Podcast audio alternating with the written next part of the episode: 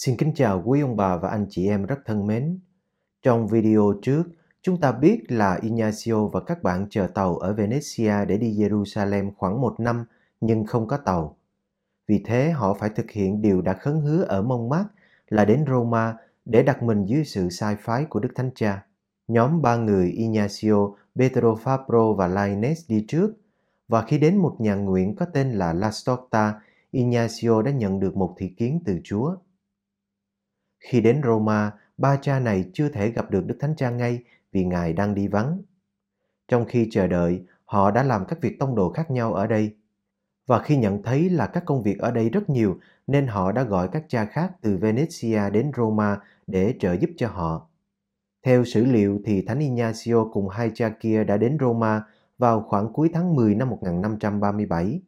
Còn các cha khác thì đến Roma vào khoảng ngày 21 tháng 4 năm 1538, họ đã gặp Đức Thánh Cha và trình bày ý hướng của mình vào khoảng từ ngày 18 đến ngày 23 tháng 11 năm 1538. Cha Bobadilla kể lại là Đức Thánh Cha đã đón tiếp họ một cách rất nồng hậu. Việc dân mình cho Đức Thánh Cha được Ignacio mô tả là nguyên lý và nền tảng của dòng, vì nó là tiền đề cho việc thành lập dòng và cũng là điểm cốt yếu cho sự hiện hữu của dòng. Nhưng lý do nào đã thôi thúc các cha nghĩ đến việc dâng mình cho sự sai phái của Đức Thánh Cha? Trong các văn kiện còn lưu lại, chúng ta thấy có những lý do sau. Ignacio giải thích là bởi vì họ đến từ các vương quốc hay các tỉnh thành khác nhau, không biết phải đi hay dừng lại ở những vùng nào, giữa những người theo đạo hay những người ngoại đạo, và để không lạc xa con đường của Chúa, thì họ quyết định sẽ đặt mình dưới sự sai phái của Đức Thánh Cha để có thể làm vinh danh Chúa hơn. Cha Fabro cũng giải thích lý do là bởi vì Đức Giáo Hoàng biết nơi nào là tốt nhất cho giáo hội. Còn trong bản định thức thể chế năm 1540 thì đề cập đến ba lý do. Lý do thứ nhất là để dòng được khiêm tốn hơn. Lý do thứ hai là để mọi người bỏ mình hoàn toàn hơn. Và lý do thứ ba là để bỏ ý riêng hơn. Còn trong bản định thức thể chế năm 1550 thì cũng nói đến ba lý do. Lý do thứ nhất là để chúng ta tận tâm hơn nữa trong sự vâng phục dành cho tòa thánh – Lý do thứ hai là để chúng ta từ bỏ ý muốn của mình hơn và lý do thứ ba là để chúng ta có một hướng đi chắc chắn hơn.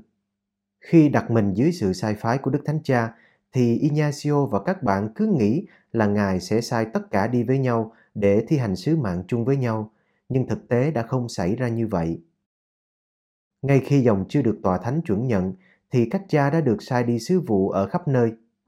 Chẳng hạn như cha Fabro và cha Lainez thì được sai đi Bắc Ý, cha Bobadilla thì đi Napoli, cha Proet và một người khác do cha này chọn thì được sai đi Siena.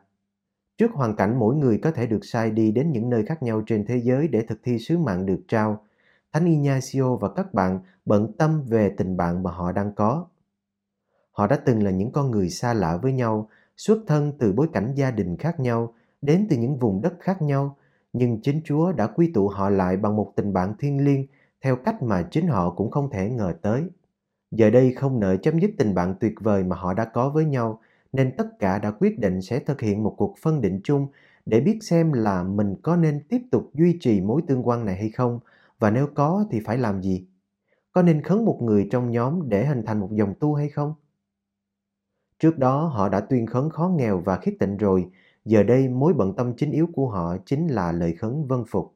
Cuộc bàn định kéo dài từ tháng 3 đến tháng 6 theo những bước của Linh Thao mà có lẽ các cha đều đã quen thuộc. Ngày nay đây cũng được xem là khuôn mẫu của phân định cộng đoàn để tìm ý Chúa. Cũng có những lúc gặp những khó khăn và bế tắc, nhưng tất cả đều có thiện chí muốn tìm ý Chúa cho số phận của mình.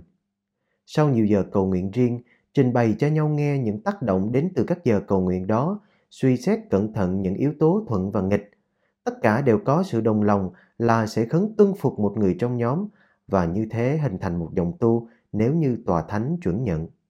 Sau khi đã quyết định là sẽ khấn vân phục một người trong nhóm, cả nhóm cần phát thảo một diễn tả cơ bản và cốt yếu về dòng tu mới mà họ muốn thành lập để trình cho Đức Thánh Cha và xin sự chuẩn nhận của Ngài. Thế là một bản tài liệu có tên là Bản Năm Chương vào năm 1539 đã ra đời và được Đức Hồng Y Contarini trình bày cho Đức Phaolô thứ ba. Đức Thánh Cha đã rất hài lòng khi đọc bản năm chương này và chuẩn nhận nó bằng miệng, đồng thời thốt lên rằng có bàn tay Thiên Chúa ở đây. Phải đến một năm sau tức là vào ngày 27 tháng 9 năm 1540, Ngài mới chính thức chuẩn nhận bản định thức thể chế của dòng tên và thế là dòng tên ra đời. Mười năm sau, tức là vào ngày 21 tháng 7 năm 1550, Đức Giulio thứ ba đã chuẩn nhận lại một lần nữa bản định thức thể chế của dòng tên. Bản định thức thể chế mới này có một chút thay đổi và bổ sung do có những thay đổi về hoàn cảnh, nhưng chúng tôi không đi vào chi tiết vấn đề này ở đây. Điều cần làm tiếp theo là phải bầu chọn một người làm bề trên để tất cả khấn vân phục người đó như đã bàn định trước kia. Lúc này đã có một số cha đang thi hành sứ vụ ở nơi xa nên không thể hiện diện trong cuộc bầu cử này. Tuy vậy, lại một lần nữa, tất cả lại đồng lòng với nhau rằng không ai ngoài Ignacio xứng đáng với vai trò này.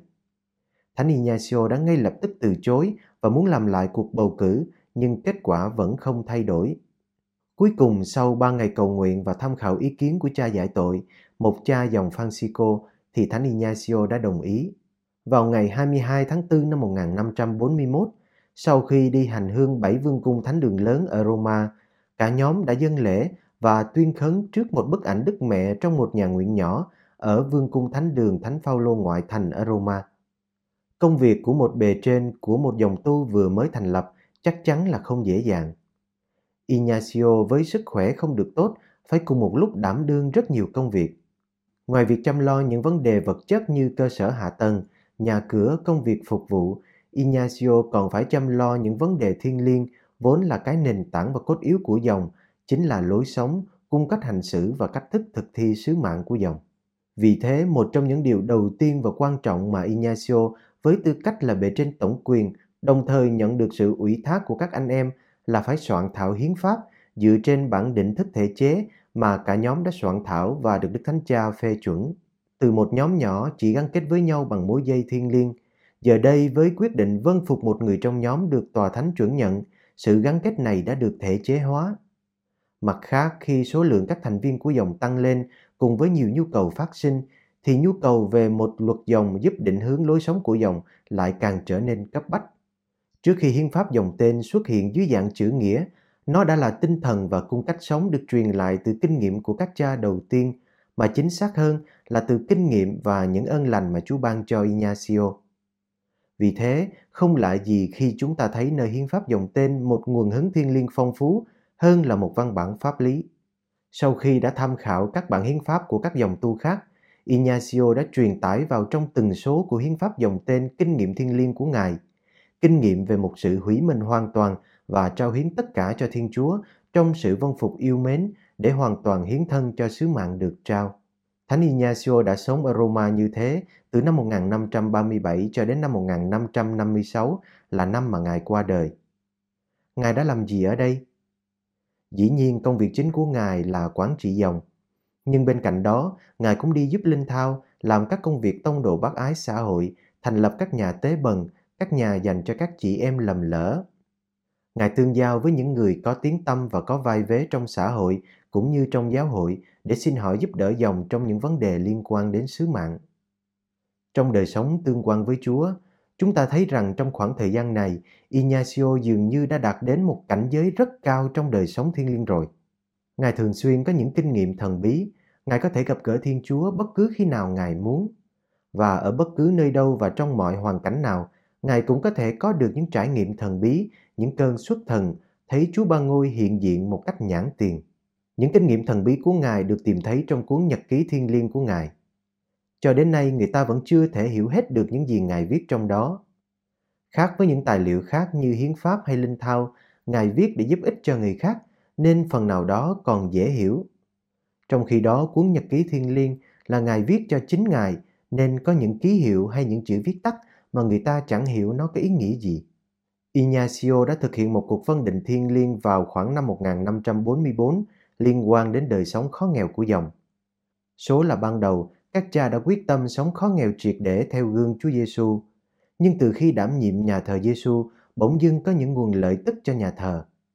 Nếp sống khó nghèo dần dần bị nới lỏng và đã có những cuộc tranh luận là dòng có thể có những lợi tức cố định cho nhà thờ hay không.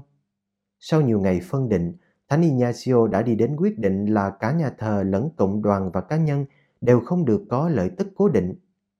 Và mặc dù Ngài xác tín rất rõ là Chúa cũng đồng ý với quyết định này của Ngài, nhưng Ngài vẫn không an tâm, cứ muốn Chúa phải thể hiện một dấu chỉ nào khác. Trong khoảng mấy chục ngày này, những cảm xúc an ủi thiên liêng và sầu khổ thiên liêng cứ xảy đến với Ignacio một cách liên hồi, khiến Ngài cảm thấy rất khó chịu. Ngài thường xuyên có những ơn nước mắt, những tác động được diễn kiến các thánh Đức Mẹ và Chúa Ba Ngôi nhưng vẫn không hài lòng với quyết định của mình. Sau cùng, Ngài nhận ra sở dĩ có tình trạng này là vì Ngài đang muốn Chúa làm theo ý mình chứ không để mình tuân theo ý Chúa. Ngài muốn Chúa xác chuẩn cho quyết định của Ngài theo cách Ngài muốn chứ không phải theo cách mà Chúa muốn. Việc cứ nài nỉ Chúa và bắt Chúa khuôn theo kiểu mẫu của mình chính là nguồn cơn của mọi sự bất an. Nhận ra điều đó, Ngài đã buông bỏ ý riêng, hài lòng với những gì Chúa ban và như thế Ngài có được sự bình an. Chính khi mình biết buông bỏ bản thân, chính là lúc Thiên Chúa sẽ đến với mình. Ngoài hiến pháp và cuốn nhật ký thiên liêng, Ngài cũng đã viết rất nhiều thư từ gửi khắp nơi với nhiều đề tài khác nhau như liên quan đến sứ mạng, liên quan đến đời sống thiên liêng hay để thăm hỏi người này người khác. Đã có rất nhiều nghiên cứu về linh đạo của Ignacio dựa trên những lá thư Ngài viết nhưng vẫn chưa thấm vào đâu. Ngang qua những lá thư này, chúng ta hiểu hơn về những tư tưởng của Ignacio. Chẳng hạn để hiểu rõ hơn về phân định thần loại, người ta không thể không đọc lá thư mà Ngài viết cho một nữ tu có tên là Teresa Recaden. Muốn biết về đời sống thiên liêng, chúng ta buộc phải đọc những thư Ngài viết cho cha Francisco Borja. Hay để nghiên cứu về cách thức quản trị của một tổ chức, một cộng đoàn huấn luyện, thì rất nên đọc những lá thư của Ngài gửi cho các trường hay các học viện của dòng. Còn những hướng dẫn về mục vụ thì nằm trong những lá thư mà Ngài gửi cho các cha được sai đi sứ mạng. Chúng ta cũng nên nhớ rằng không phải một mình Ignacio có thể làm hết những chuyện này. Cha Bolanco và cha nadan đã trợ giúp cho Thánh Ignacio rất nhiều. Chúng ta học hỏi được điều gì nơi kinh nghiệm của Ignacio trong giai đoạn này? Thứ nhất là một sự buông mình để cho Chúa hướng dẫn. Ignacio luôn có một kế hoạch, nhưng như chúng ta biết, kế hoạch của Ngài không bao giờ thành sự như Ngài mong chờ. Dần dần ngẫm nghĩ lại những chặng đường đã qua, Ngài mới thấy sự dẫn dắt tài tình của Chúa. Chúng ta cũng được mời gọi để sống sự phó thác như thế. Luôn có một kế hoạch cho tương lai là điều rất cần thiết, nhưng chúng ta cũng phải luôn mở ra với mọi khả thể mới mà Chúa mang đến. Thứ hai là chúng ta được mời gọi hãy để cho Chúa làm việc theo cách của Ngài, còn chúng ta thì chỉ nên vâng phục Ngài mà thôi. Trong mọi sự chúng ta cần phân định, nhưng ngay cả khi chúng ta đã cố gắng hết sức để tìm cho mình một hướng đi tốt, thì cũng phải luôn biết rằng chẳng ai có thể biết trước về tương lai cả. Tương lai có những huyền nhiệm của nó. Đấng duy nhất có thể nắm tương lai trong lòng bàn tay là Thiên Chúa. Để cho Thiên Chúa lo lắng cho mình, thì tốt hơn là tự mình xây dựng cuộc sống của mình, gạt bỏ đi sự quan phòng của Chúa dành cho mình. Cuối cùng, chúng ta học Ignacio sự khiêm nhường và vâng phục. Ngài không muốn làm bề trên của ai cả, nhưng vì vâng phục Chúa và vì giải tội của mình, cũng như vâng phục anh em mà Ngài đã đồng ý. Và khi đã đồng ý rồi, thì dù thích hay không thích, Ngài dốc toàn lực để thực thi sứ mạng được trao phó. Ngài luôn trách nhiệm trong mọi việc và chu toàn nó ở mức độ cao nhất. Đây chính là cung cách sống của một người trưởng thành, một người đã hội nhất nơi mình mối tương quan kháng khích với Chúa và tình yêu dành cho tha nhân. Kính thưa quý ông bà và anh chị em rất thân mến, cho đến nay chúng ta đã tìm hiểu gần như trọn vẹn cuộc đời của Thánh Ignacio rồi. Chắc có lẽ mọi người cũng thắc mắc là Thánh Ignacio sống với anh em trong cộng đoàn như thế nào? Ngài đã dung hòa như thế nào giữa tư cách là một bề trên, một người cha thiên liêng và một người bạn đồng hành? Chúng tôi sẽ dành nội dung này cho video sau. Xin kính chào quý ông bà và anh chị em và xin hẹn gặp lại.